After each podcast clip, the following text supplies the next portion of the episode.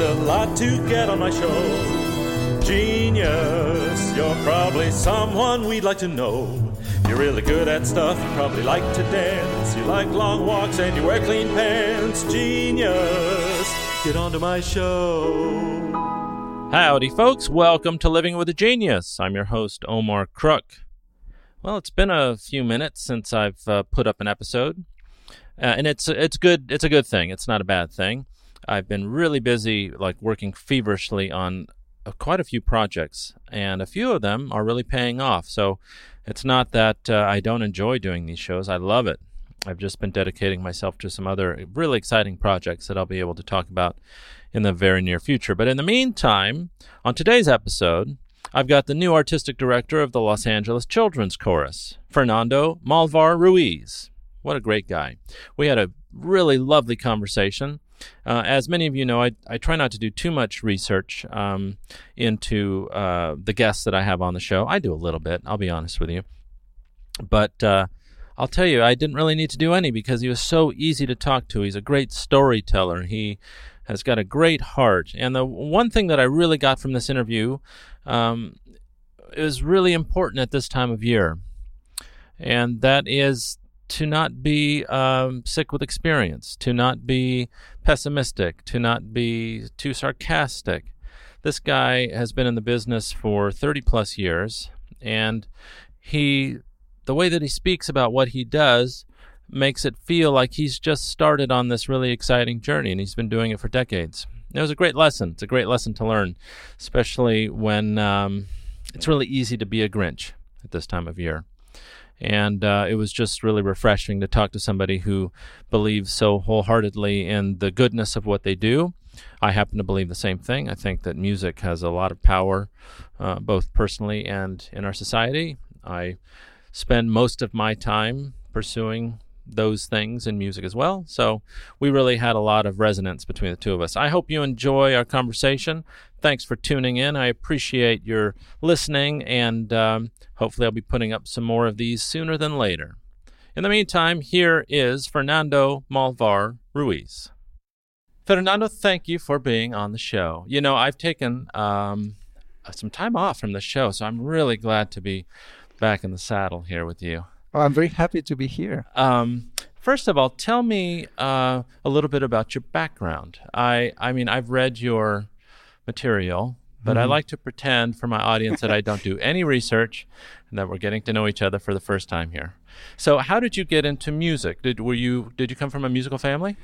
Not really. I mean, my family is musical, but not in a professional way. Uh, at family gathers, everybody sings, and right. uh, we all love dancing and that sort of stuff. Oh, right. Uh, but there are no professional musicians uh, in my close or even far family.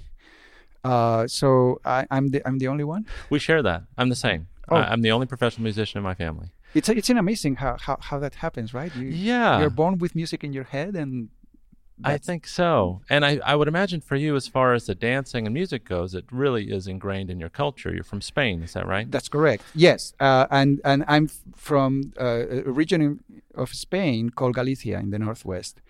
And Galician people are very musical. Uh, yes. Uh, they, they not only sing at gatherings, but they harmonize like yeah. improvised harmonizations and right. uh, normally it's just thirds you know parallel thirds and well just stuff. thirds that's all right. That's what i do. But but my my earliest memories of of music eh, were those of my uncle and my aunt and my dad singing. Yeah. Do you get back to spain very often? I do. I have a house in vigo. Mm-hmm uh, which is a city in Galicia, mm-hmm. and uh, that's my happy place. I go there every year. Yeah. Do you find the difference in musical expression? I don't want to say education because we do have a lot of music education here. Uh, do you find the difference to be difficult to adjust to going back and forth? I because my family goes to Spain very often. Mm-hmm. My mom just got back uh, yesterday, as a matter of fact, oh. from Madrid, and um, that's one of the things we always talk about going to to Spain is all the music everywhere, and mo- most of Latin America. And I find that not to be the case so much here. Is that a product of education? Is it a product simply of culture? What what what do you think? I I would say it's cultural, in the sense that um, music is a, an intrinsic part of life in uh, Latin American countries. It is an intrinsic part of life here, but a little more in the background. So there's always music around, but but it's either in the elevator or when you go to a store, and it's something that is not uh, registering in the in the frontal lobe. Yes. Uh, and and I would say that that in Latin American countries, music is uh, something that elicits a more physical response.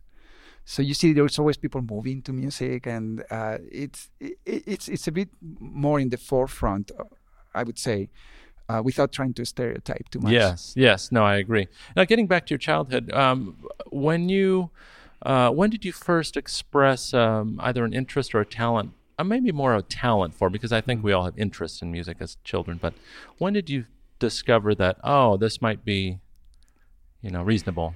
Well, um, my uh, my mom says that when I was three years old or two years old, so I still was wearing diapers.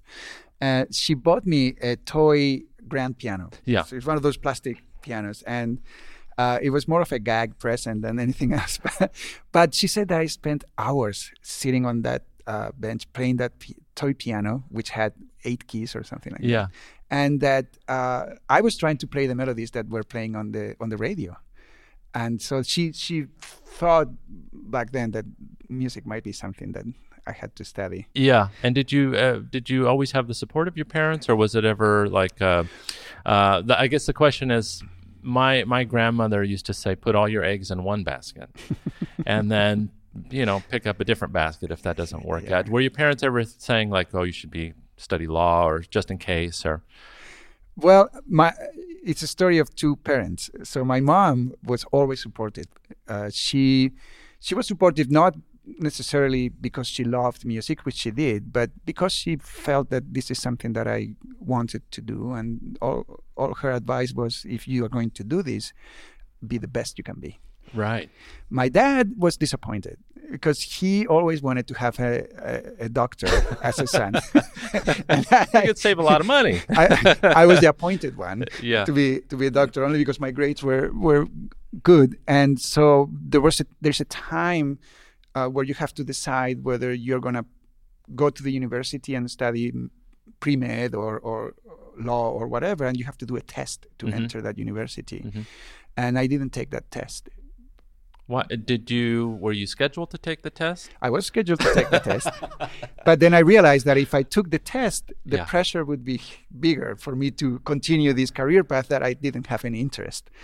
And so I didn't take the test, and that's the time I decided to be a professional musician and continue my studies at the conservatory. Tell me about the day that you decided not to take the test. Did uh, you tell anybody? Uh, I I think it was a long subway ride. Coming from the conservatory, I, I, lived in the outskirts of, of Madrid. Yeah. And it was a long subway ride. And it, it was a particularly good um, piano lesson with Almudena Cano, which she is one of those people in your life that, that changes your life. And uh, it was a great session. We we played Brahms and Mozart, and we talked about the links and connections. And I was in in in this i was floating. And then on the subway i realized that i, I would have to take that test in a month. And and what that meant. And I, it, it meant that at best i would have to dedicate only part time to that which i loved so much. And at worst that mean, meant that i would have to abandon it altogether. Because if i go into a career that involves lots of study and time and practice. And, mm-hmm. Yeah, so at best, music would have been a hobby, and I I couldn't live with that.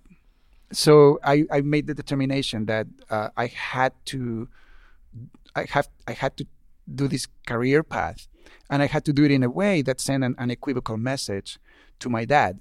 More than anything, um, I you know we, we are on the stubborn side in Spain. So if there was any chance that I could continue medicine, he would take it. Yes. So I had to do it in a way that there was no possibility for for him. So I I arrived home from that subway ride and I, I told my dad, I'm I'm not gonna take this test and this is why. Did you go to your mom first or you went directly to your dad? I went to my dad. I knew my mom was going to be yeah. super.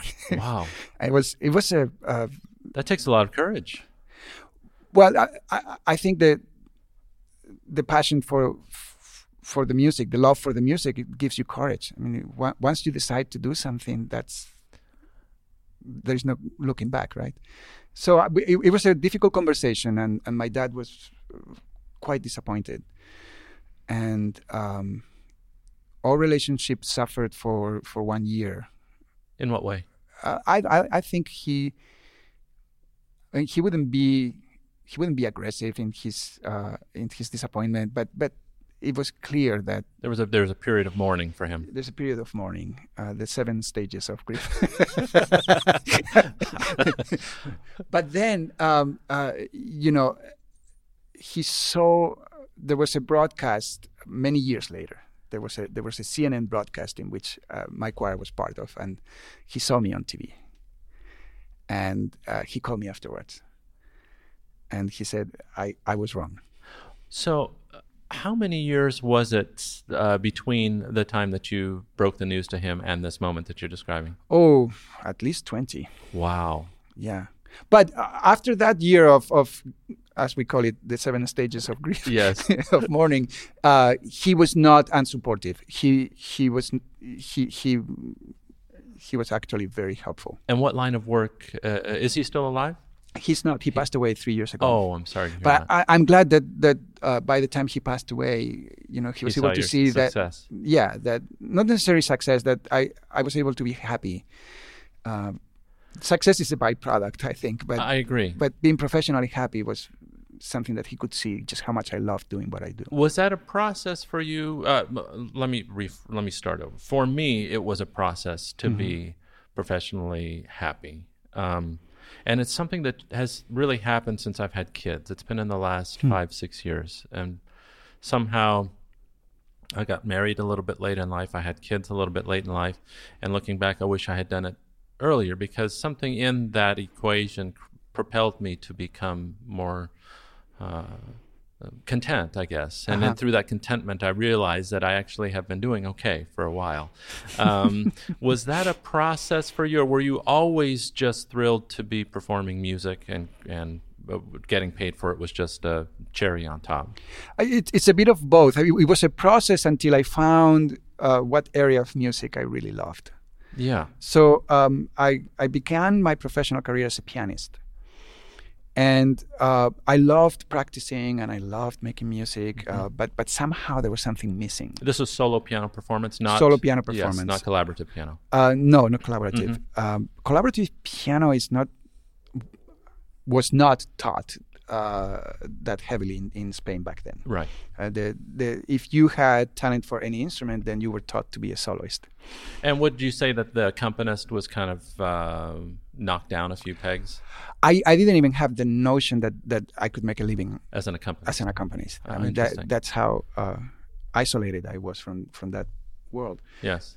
At any rate, uh, just as I was having a sort of a crisis mm-hmm. in terms of uh, I'm, I'm not entirely happy. I love music, but this is not fulfilling. I got a, a, an amazing break in the sense of uh, one of my, my best friend, my we've been friends since I was 12. Oh. And uh, he uh, was conducting a church choir. And he went on vacation during Easter. This was in Spain? In Spain. Yes and El Coro de Santo Cristo del Amparo. That's the name of the choir. Yeah. and the church. And uh, he went on vacation and he, he asked me, could you please uh, sub for me? I really need to go away. And I said, well, but I don't know anything about choral music. And he said, well, they don't either. so, so you're safe. The conditions were ideal. and uh, I remember uh, this was, I mean, this happened over 30 years ago. And I remember it like it was yesterday because that was the moment. That was. Um, that, tell me about it. I mean, uh, the, are you talking about the moment when you sat down and they started singing, or tell me the, the exact that moment? rehearsal. That rehearsal. Yeah. Uh, that that without knowing anything about choral music, and this choir, uh, very willing people, lovely people, adults, children, uh, adults, adults, and the youngest was sixty-five. Wow. Okay. So you can imagine. Okay. Uh, Volunteer in, choir. In balance and and uh, not any kind of technique, but I didn't know anything either. Mm-hmm. And yet we made music. Do you remember what the first piece was that? Yeah, it was uh, Bach's chorale. I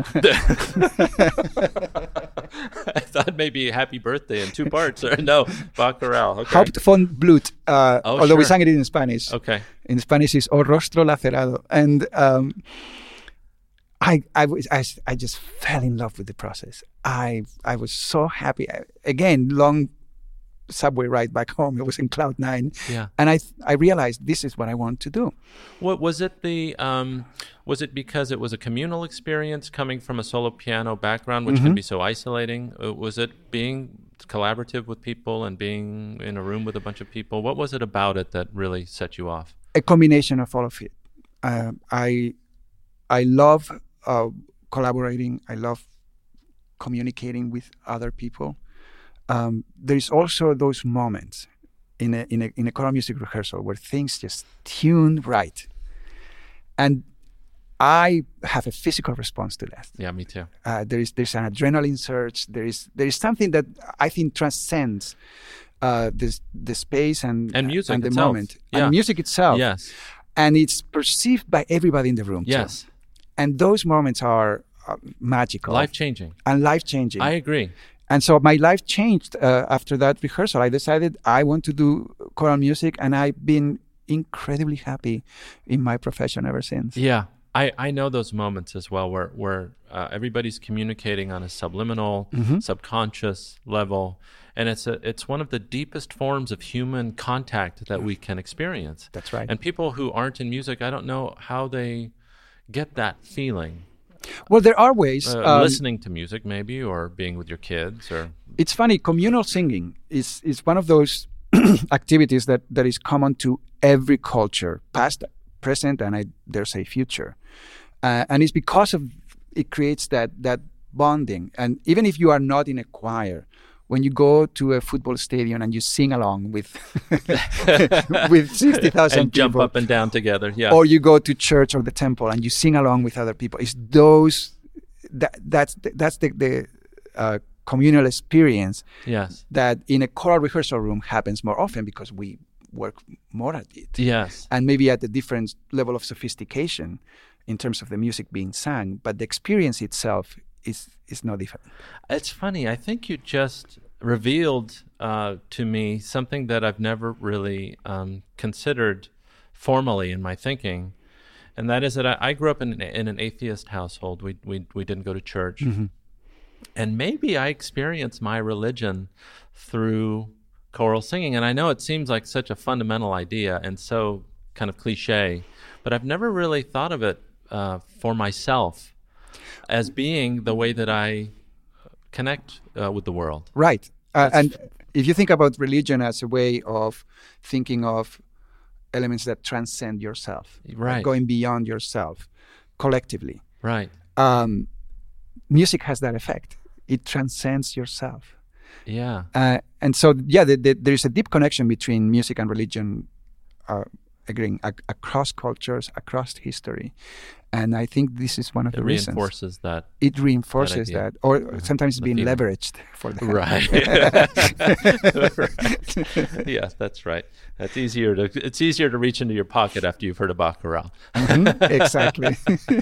oh, that's funny. So tell me uh, the transition from moving uh, from Spain to the U.S. How did that happen? How did that feel? Hmm. What What were the circumstances? I, I, I, looking back, I think my life is a series of very happy accidents. I mean, we all can say that, but uh, my my It takes a lot to recognize that, though. Yeah, I think it happens to everybody. Yeah, but, my, my accidents were particularly happy. Yes, yeah. So first accident was my friend going on vacation. Mm-hmm. Uh, then uh, when I decided to study choral music uh, full time, I, I went to Hungary, to the Kodály Institute uh, in Kecskemét, because uh, Hungarian choral music is at the top of the world, and um, I, I liked the method and the system, and, and so I studied there for two years, and then I befriended uh, an American singer who was also studying a, as an exchange student at the at the institute, and I went to visit her uh, during one of the breaks, spring break, uh, at the institute, and um, she lives in Columbus, Ohio. So I was visiting her, and uh, she said there, there's the campus of the Ohio State University, one of the largest universities in the world, and uh, let's go see it. So I went to see it, and then uh, this is the this building is the School of Music. Do you want to see it inside? Oh, sure, I'll go see it inside. And then Yeah. as we're coming in, uh, this this gentleman is walking out, and he said, "Can, can I help you?" And she said, "Oh, I'm just with a friend. We're visiting uh, the School of Music." And uh, as it turned, he was the director of choral activities, James Gallagher. And in talking, you know, he, he he was very kind. He showed us all around, and and during this walk, he started asking questions. You know, what do you do? And I told him what what I did, and he said, "Well, you know, we are uh, starting some uh, auditions to offer scholarships for next year." And would you be interested? That's another happy accident, right? Sure. So I, I said, yeah, for sure. Well, I mean, my first reaction, my, my, to be honest, my first answer was, no, I'm, I'm happy where I am. Mhm. And I, Aha. I, I, I, as soon as I, we left the building, my friend slapped me on the head and said, what are you thinking?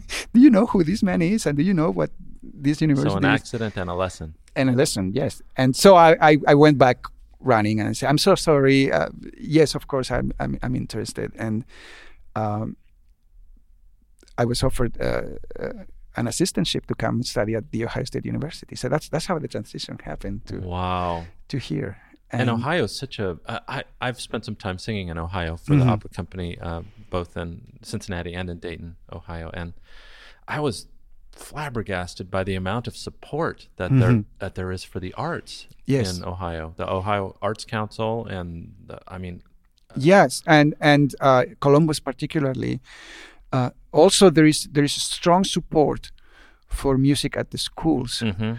or at least there was back then. And things are, things are changing as Mhm. uh, I guess the economy changes or or priorities change. But back then, I'm talking about 22 years ago. Mhm. Uh, there was strong support for music in the school, and, and Columbus high schools had some of the best choral programs in the nation. right. Uh, so yeah, I, it's it, it was it was the, the best place for me to to to get to know the the United States culture. And, the did United they States give you a people. choir to work with? Did they? How did you Yes, study? as a matter of fact, uh, the first assignment of my assistantship, I arrived in July uh, before school started, It right? must have been freezing. And uh, and so I in they told me. Uh, Jim said, "Your first assignment is going to be to clean up the choral library." And so was- I went into that room and I thought, "Oh dear." This is choral music in the United States. however, however, again, what a happy accident because in organizing the choral library, I got to know works I never knew existed. Sure. And furthermore, because Robert Shaw uh, went to work regularly with the Ohio State, Min- uh, the Ohio State University choir courses, uh, there were scores with his markings, uh, full scores with Robert Shaw's very meticulous markings. Huh. And so a project that should have taken me uh, one week took me three weeks because I would just sit down and start reading all of these uh, uh, Sure. wonderful, and I learned a lot. Sure. So Now, in Spain, did were you exposed to American uh, choral repertoire at all? no, No. So we have a, as you know now, a long tradition. Of, Oh, my goodness. American choral repertoire. Yeah. What What were the things? What were the pieces that really stood out to you as being like you found something in a treasure chest? That's something you'd seen for the first time. Randall Thompson was one of those, uh, where uh, and Barber, Oh. and and I was looking at these melodic lines and these beautiful transitions, and I I I had no idea it existed. Yeah. yeah. It's funny how you can just the way a piece of music looks, Mm-hmm. just the way it looks, even if you don't read music. Like Verdi's scores to me is ensemble writing. You you look at the way it's written. If you don't read music at all, you think, oh, that's that's Right. something. exactly. so the first the first assignment was the library, and then um, I, I was um, Jim Gallagher's assistant with the Ohio State Men's Glee Club, hmm uh, which is one of the best men choral ensemble in the country, hmm uh, in the world, I would say. And uh, that was uh, such a formative period for me, and I learned so much from from this uh, gentleman and from the choir. And now uh, things come full circle because this summer I have the opportunity to conduct the alumni choir of the Ohio State Men's Glee Club in a reunion we're going to do over the weekend. and uh, I'm just I'm so happy about this to be able to go back and work with them and maybe give back uh, yeah. part of what I got. Yeah, yeah. And how did um, how did opportunity find you in Ohio to take you to places like a televised uh, concert for 9/11 mm. and for all these high profile things? How how does that happen? Well, here's another happy accident. Yeah. so. Uh, I finished a master's at the Ohio State University. I went to the University of Illinois for a doctorate. Mm-hmm in, in Champaign Urbana. And uh, while I was there, uh, I got a job uh, conducting the Central Illinois Children's Chorus. By then, uh, working with children was uh, absolutely a, a, priority for me. Oh, okay. I'm going to stop you there. Talk about getting into conducting kids it, the, first. How did that the, happen? It, it happened in Hungary. Uh, really? as part of oh, with the Kodály Institute. Of course. As part sure. of our assignment, we went to observe uh, uh, an amazing children's choir called Cantemus, mm-hmm. and the conductor Dénes Szabó, mm-hmm. who is a genius. Uh, he's a math teacher who happened to love choral music, mm-hmm. and he's become one of the best choral musicians in the world. And that rehearsal was unreal. I mean, I, again, Cloud Nine. Yeah. Uh, I, I, uh, light bulb moment. Light bulb. I, I, and I, I love the honesty with which these children sang. And it's an honesty that you don't get from adults. Talk about that a little bit. What do you mean? When when a child sings, if if if they are buying into the process, they sing with their full body, mind, and spirit. And without the filter of life. Without uh, without yeah. the filter of self-reflection. Ah, uh-huh. So uh, an adult has been told many times by the time an adult gets to be your age, no, you cannot do that. Or what are you thinking? right? Yeah. How many times have a child been told that? Not that many.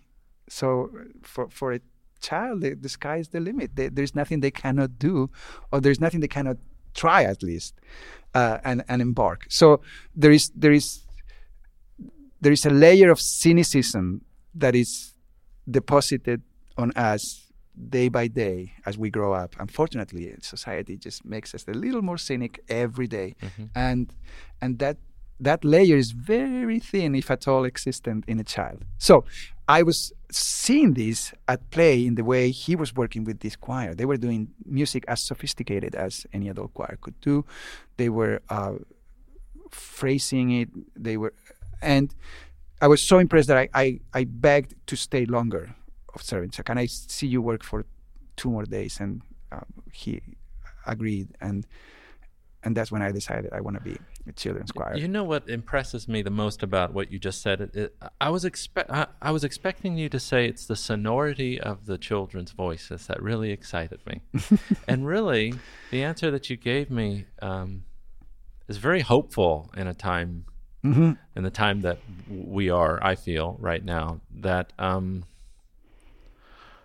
I don't know. It's even it's even hard to to talk about kids at all without somebody kind of looking at you sideways. And the way that you expressed uh, uh, the way that kids perform, I think, is really the heart of it. And I think mm-hmm. I feel like you get as much as you give in this business. Oh, I agree 100% on that. Yes. Uh, so it, it is of course, this, the sound to me, this this glorious sound, is just a byproduct. It's a happy byproduct of the process. The process is to work with people, young people, but they're people um, that are capable of tremendous levels of sophistication. Uh, Musical and emotional. Both. Yeah. I mean, emotions are not taught. Mm-hmm. We're born with ability to react in an emotional way to anything. Um, later on we verbalize them but the emotions are there just look at a baby they are capable of ang- anger. Unstoppable. Unstoppable. And they are capable of unstoppable joy. unrelenting anger and joy. Yes. But oh, you know but that, that blunt sort of emotion it, it has nuances. Uh, yes. Uh, you as a father understand this. The tremendous level of nuance to uh, so uh, children are people uh, capable of a tremendous amount of sophistication without, as I said, these layers of cynicism that are placed upon us. So, uh, working with them is is just a tremendous reward, and to see the discoveries happening in the rehearsal room, right? And you you can see it in their faces, but you can see it also in the music as it starts developing. Yes. Um, and through that work, then you get the byproduct of these glorious right right. or, or, these glorious performances. So um, it, it is a non-brainer for me to to work with children. Now we've talked so much about your successes and the tremendous rewards that you both give and receive. Uh, have you tell me about the challenges that you've faced. Have you had any any major disappointments in your career? I mean i certainly have. Uh, I mean, has anybody fallen into the pit or any anything? no, not not really. Um, I mean, one of the major disappointments in my in my life is when the American Boychoir School, which uh, was my uh, place of employment for 18 years, I was the artistic director uh, for 13, and I worked as associate artistic director for five years before that, and uh, that was a labor of love, and what an amazing institution. And uh, it closed doors two years ago. Why? Financial uh, problems. I mm. think uh, the, there were certain decisions made that that ended up coming back to haunt us. Mm-hmm. Mm-hmm. and uh, depleted our endowment. And um, for the last sort of six years, it was a daily survival struggle. Uh, I literally there were days where I would wake up and not know if we were still going to be able to open doors. Right. And yet, the level of performance of of this group of boys was as high as ever, and I take great pride on that, uh, on having being able to be part of this process, and and the fact that for a boy that graduated on the last graduating class uh, when we were just about to close doors. His experience was, was no different to a boy that sang in 1939 or 1937. The wow. choir was founded in 1937. Wow. And that experience was uh, uh, no different. Hmm. And and I take pride on that, the fact that, that the team of people working at the American Boychoir School was able to affect it. But the closing of the doors is it's I still, I'm still grieving over that even it's two years after. Yeah. Mm-hmm. Uh, because it's unfair. Death, yeah. It's not. It's not. An institution like the American Boychoir needs to exist. Is there any hope for it? I'm hoping there's an alumni uh, group that that has uh, purchased the brand and the uh, you know the assets of the mm-hmm. organization, and they are thinking about rebuilding at some point. Mm-hmm. And I, oh, I should hope mm-hmm um, they, they can do that, and I would offer my full support mm-hmm. uh, to, to do that. But other than that, to be honest, I'm I've been very happy with my job. Now the the end of with that, my life, yeah, the end of that chapter mm-hmm. uh, two years ago brings us closer to where we are today. Correct. And I would imagine that there is another stroke of luck that happened between that point and this point. Uh, y- I mean, how did this come to be for you to take Anne's uh, so know, follow up with Anne? I knew Anne Tomlinson uh, from 18 years ago. Oh. Yeah, because uh, we were doing at the American Boychoir School, we were doing a choir, a choral conference, a yearly choir conference, uh, dedicated exclusively to children choir conductors. And uh, Anne came to one with Anne and Rebecca uh, Rebecca Thompson, and I met them then, and it was, you know, we we we knew there was synergy, yes. and and and we spent a long, a lot of time talking, and and then shortly after she invited me to come uh, visit, and uh, I brought the American Boychoir here to Pasadena uh, a few times, I think three times since since I took over as artistic director, and every time I would think eh, this is a great place to work. right. Yeah, to great place to live and had to work. you been here before? Before was that the first trip? That was to, the first trip to uh, Los Angeles. The very first time I came to Los Angeles was uh, my my choir, the American Boychoir. We were singing at the Oscars, and that was the first phone call to Anne. Please help us. we need we need, we need uh, somebody to host us so that we can make this happen. Yeah. Because just the flight alone, can Yeah. you imagine? Of Um, course. But that was quite an experience. We sang with Beyonce, and uh, and that was the first time I I was I I, I was uh, floored by the beauty of Los Angeles Yeah. and and Pasadena in particular. My goodness. Yes. And so, uh, and it, it was the fact also that it, the Oscars are in February, and it was 75 degrees. It's a nice time to be here. so anyway, I kept coming back, and then uh, and was very gracious to invite me to do a master class with the choirs, and so I got to know all the other staff, and I got to know Mandy Brigham and Diana Landis and Steve Cronauer and Mhm. and Annie I and like the support Steve. staff. You know, I used to take voice lessons from Steve. I know Steve. Oh, he's yeah, the he's a great guy. He great. really is. Yeah. I, ha- I, I mean, th- this team is there's there's a reason why the choir is the way it is, and and of course has a lot to do with it. But there's never one single person in charge of uh, a level of success like this choir And the, the, the yeah the size of the It is the organization. su- sure. it is the support system. It is it's the fact that it's a very strong team, and so um, again in getting to know them um, on the way, I, I did the the workshops and on the way to the airport, uh, I sort of in a sideways way I, I, I mentioned to Anne, you know, I I would love to work here sometime. and did you know that she was trans? She was. I had no idea. Okay. I didn't know. I mean, this was five years ago. Okay. and and then just when I was I was at a point with my work at the American Boychoir School where I realized that it was the end of a cycle, Mhm. and that maybe they needed some somebody with with different ideas, Mhm. with new ideas, somebody that could reignite, reignite uh, maybe the financial side of the choir.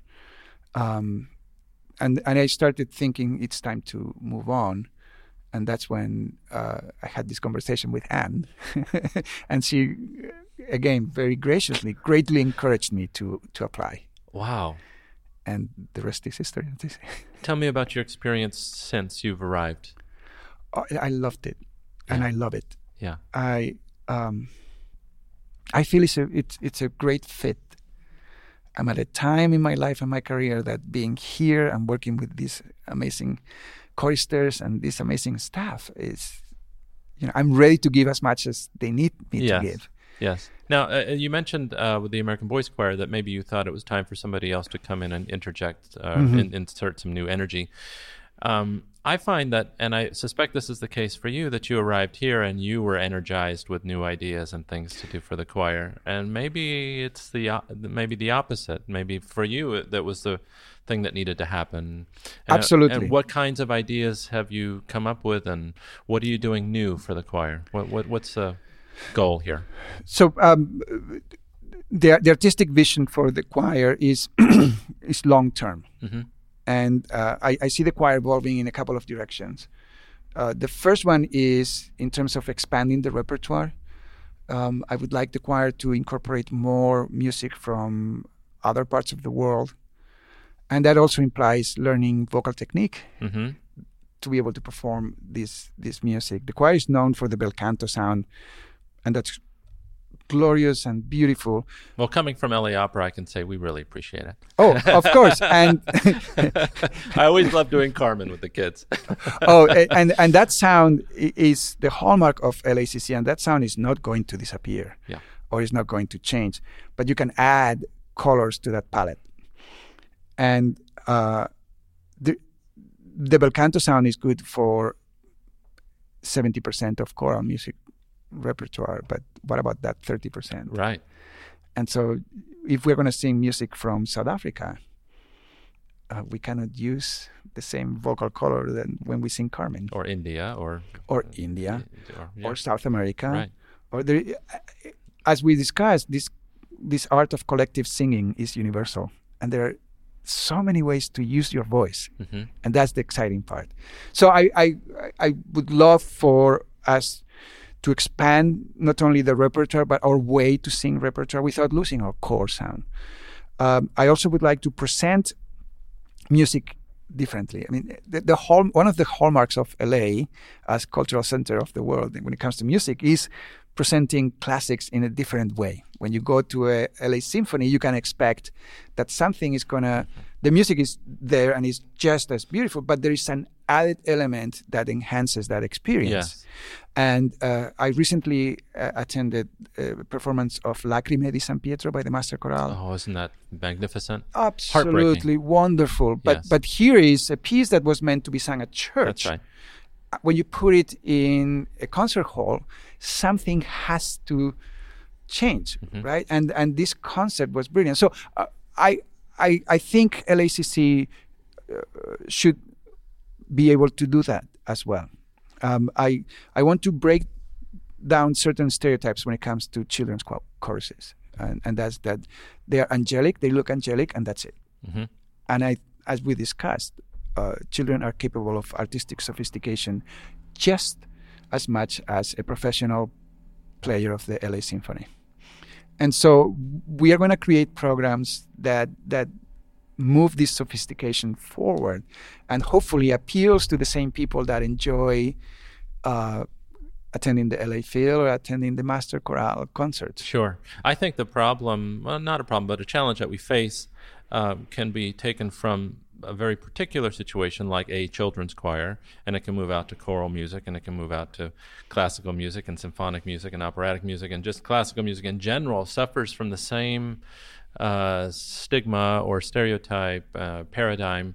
And I think that LA is one of the few places around that is attempting to break that. And I think that's a great place for you to put yourself. Absolutely, that it's one of the many reasons, but it's an important reason. It's one of the many reasons that I'm so excited about this job is because the sky's the limit. I mean, the fastest way to get a, a support for a project, an artistic project here in LA, is to say it's never been tried before. That's right.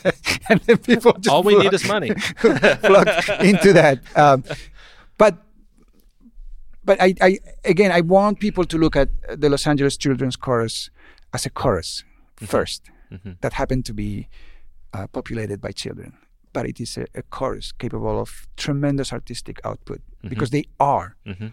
uh, and it's just a way you know how you present this choral art that that somehow will open some of those doors. So that this artistic um, growth is one of the elements. The other side of it is I I want more children to benefit from this amazing opportunity. So I, I would love to expand the choir here in Pasadena and, Mhm. and grow it, but also we're uh, thinking about creating satellite choirs in other parts of LA and in other parts of LA that need choral music more than uh, you think. Mhm. Um, it's amazing to me that LA, one of the, if not the capital culture of the world, in LA, there are children that have zero access to art Any kind or very art. difficult access to art. Yeah, I shouldn't say zero, but but it's hard for them. There is no form of art in the schools because budget cuts. Uh, there are there is no access because they don't have a museum that is close to them, or, or f- for them to go to a concert is something unimaginable. Mhm. Um, and and and these children need choral music uh, just as much or more. Yeah, my mom has always said because I've been in choirs since I was in college, and I sang in the LA Opera Chorus. I love the fraternity and the Mm-hmm. things that we've discussed. She always said, "You never hear about a choir stu- uh, a, you never hear a, a choral singer uh, knocking up a 7-Eleven." you know, uh, there is something to be said about that. Uh, music in itself is is a worthy goal, right? The, music doesn't need fringe benefits to be justifiable. However, m- my experience working uh, in choral music and working with children for now 30 years, over 30 years, has been that there are some inherent benefits to doing choral music for a child. You learn you learn life skills that that it would take longer to learn in, in any other uh, situation. So you learn teamwork, uh, collaboration in to the maximum because it's collaboration where your effort adds to the efforts of everybody else, and the choir is going to be as good as you are. Uh, without having to shine a light on you, mm-hmm. you know, mm-hmm. it, it takes accountability mm-hmm. with that. Uh, if, if if you make a mistake, you're accountable for for that that mistake. Uh, it takes acceptance. It teaches being able to accept that other people might have different ideas than you, and and you might look differently, or you might think differently, or you might dress differently than the person by you. But when you start singing, you're all the same. There's one goal. You're all the same. So, all of these life skills are really important for for for children that are growing in in underserved communities. Mm-hmm. Mm-hmm. Uh, and so uh, they're important for children everywhere. But children in, in, in wealthy communities have more access to this kind of education than, than children in underserved communities. So we are working towards uh, creating a system where we are going to grow the organization by putting satellite choirs in through scholarship, through financial help, through through grants, grants. through mm-hmm. um, uh, you know the, the the biggest aspect of this initiative is going to be fundraising. Yeah, money. Mm-hmm. But at the same time, this city is incredibly generous with the funding for, for art projects and is incredibly generous with funding for uh, uh, projects that have in- inclusiveness mm-hmm. in it. Tell me about how parents can involve their kids in the choir. What's the process? The f- best way would be to visit our website. There's information about uh, when auditions are and mm-hmm. how auditions are are being held. And is that lacc.org? Yes. Great. Uh, Los Angeles, lachildren'schorus.org. lachildren'schorus.org. Yes. Okay. That's the. Um, what kind of commitment do you look for in a student, in a participant? I mean, the the only requirement is love of music, um, um, being able to match pitch with, which unlike most people think, uh, 98% of humankind can match pitch. Mm-hmm. Mm-hmm. so you know, when you when I hear somebody saying, "Oh, I never sang," or "I I, I don't know how to sing," uh, here's a person that was told at a young right. age, "You cannot sing." Right. You've just forgotten how to sing. Exactly. Yeah. Uh, so uh, just ability to sing, passion for for music. I, I, as we said at the very beginning of this uh, interview, um, some people are born with music in their heads. Mm-hmm. So if you have music in your head, then you belong in the choir. Come see us. Okay. Uh, and uh, and that's all. That really is all. There is a number of rehearsals uh, uh that that happen uh, for some ensembles is once a week. For other ensembles is twice a week. We also have a, a very thorough musicianship program. Hmm. So every chorister has to take a, a musicianship class a week. Mm-hmm. That is about 40 minutes long, but it's essential. I mean, if you're going to be working with a craft, you have to learn all the elements of that craft, and musicianship is one of them. And how many ensembles are there? Well, there are seven ensembles. We just created a new one. Wow! the, there are there is the uh, prep choir, it's the very youngest and, yes. and, entry level. Then there is the apprentices. I'm sorry to interrupt. What are the age uh, ranges for the for the smallest for the youngest choir? We don't have age limit. I see. Uh, I mean, I think that the, there is an age limit uh, in terms of the youth, uh, mm-hmm. children that that have to have a level of maturity to be able to benefit from the opportunity. But there is no the the assignment of ensembles is according to skill level mm-hmm. and and the ability of the chorister to benefit from from that ensemble. Mm-hmm. So we have the uh, apprent- the preparatory choir, then the apprentices, then the intermediates, then we have concert choir, uh, concert choir is the touring top touring ensemble, uh, and then from the concert choir, uh, the uh, top female singers create the chamber singers. It's an all female. It's an all female ensemble. Mm-hmm. And then we have YME, Young Men's Ensemble, which is boys whose voice has changed or is changing, mm-hmm. and they are the ones that work with uh, Steve Kronauer. And then this year we created a new we created a new ensemble, which is the soprano, alto, tenor, bass it's a mixed chamber choir, and it it takes the uh, singers from concert choir and the singers from YME that would love to s- sing repertoire for for mixed choruses, and that has been a tremendous success. Wow! Yeah, it's a major. Uh, evolution and, and in some ways a revolution in in LACC and my my idea for the choir would be a small group. I didn't think much, maybe 20, 22 singers. We had 55 applicants. Wow. There's so much interest in it. Terrific. So we ended up with 35 singers. And only because it had to be a balanced choir and there were many more uh, sopranos and altos applying than Sure. than tenors and basses. That's So why I'm a tenor. I, I took as many tenors and basses as I could and then made it balanced. Yes. Yeah. uh, but it's uh, this this this coming winter concerts are going to be our you know first performance and That's what I'd like you to talk about last. Is I want you to plug some of your shows and tell me about what's coming up so uh, when is this going to be broadcast? today, tomorrow. Oh, okay. So yeah. then yeah, yeah, it's a fast turnaround. It's just a one man show here. so this Sunday, uh, December 9th, Yes. uh, we have our first winter concert. Uh, and then on December 16th. That's i- my birthday. Oh, fantastic. Same as Beethoven. Well, if you you come to the concert, we might sing happy birthday. So- and the 16th is our second concert. Wonderful. Uh, the, the, we're trying to do things a little differently. Yes.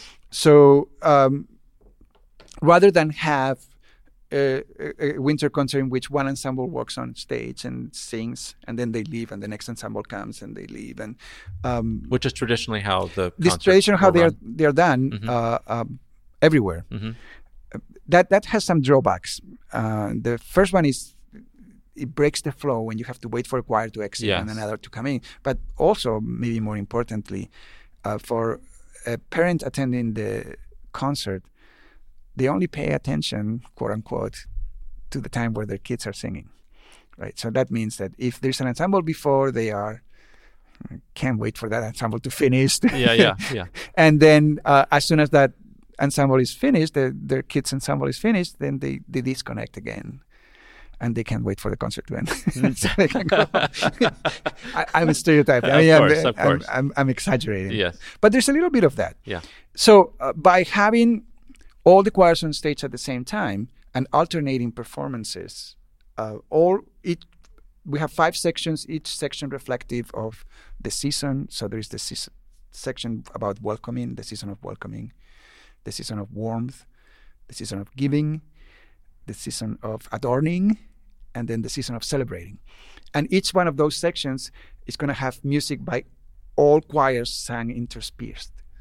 And so the, the music is going to go from ensemble to ensemble, and hopefully that gives more of a sense of an experience, a full experience, rather than a concert that is a That's collection of linear, songs. yes, uh-huh. Exactly. And will you have five sets of risers uh, set up, or how do you how do you arrange the choir? Well, how, logistically, I'm just wondering how do you do that. we they are so this this particular church has a huge altar area. Mm-hmm. so we have uh, five sets of risers. Then we use the choir stalls Yes. which is in one of the sections of the altar. And then we use the front of the altar. And and we're going to distinguish each section with light.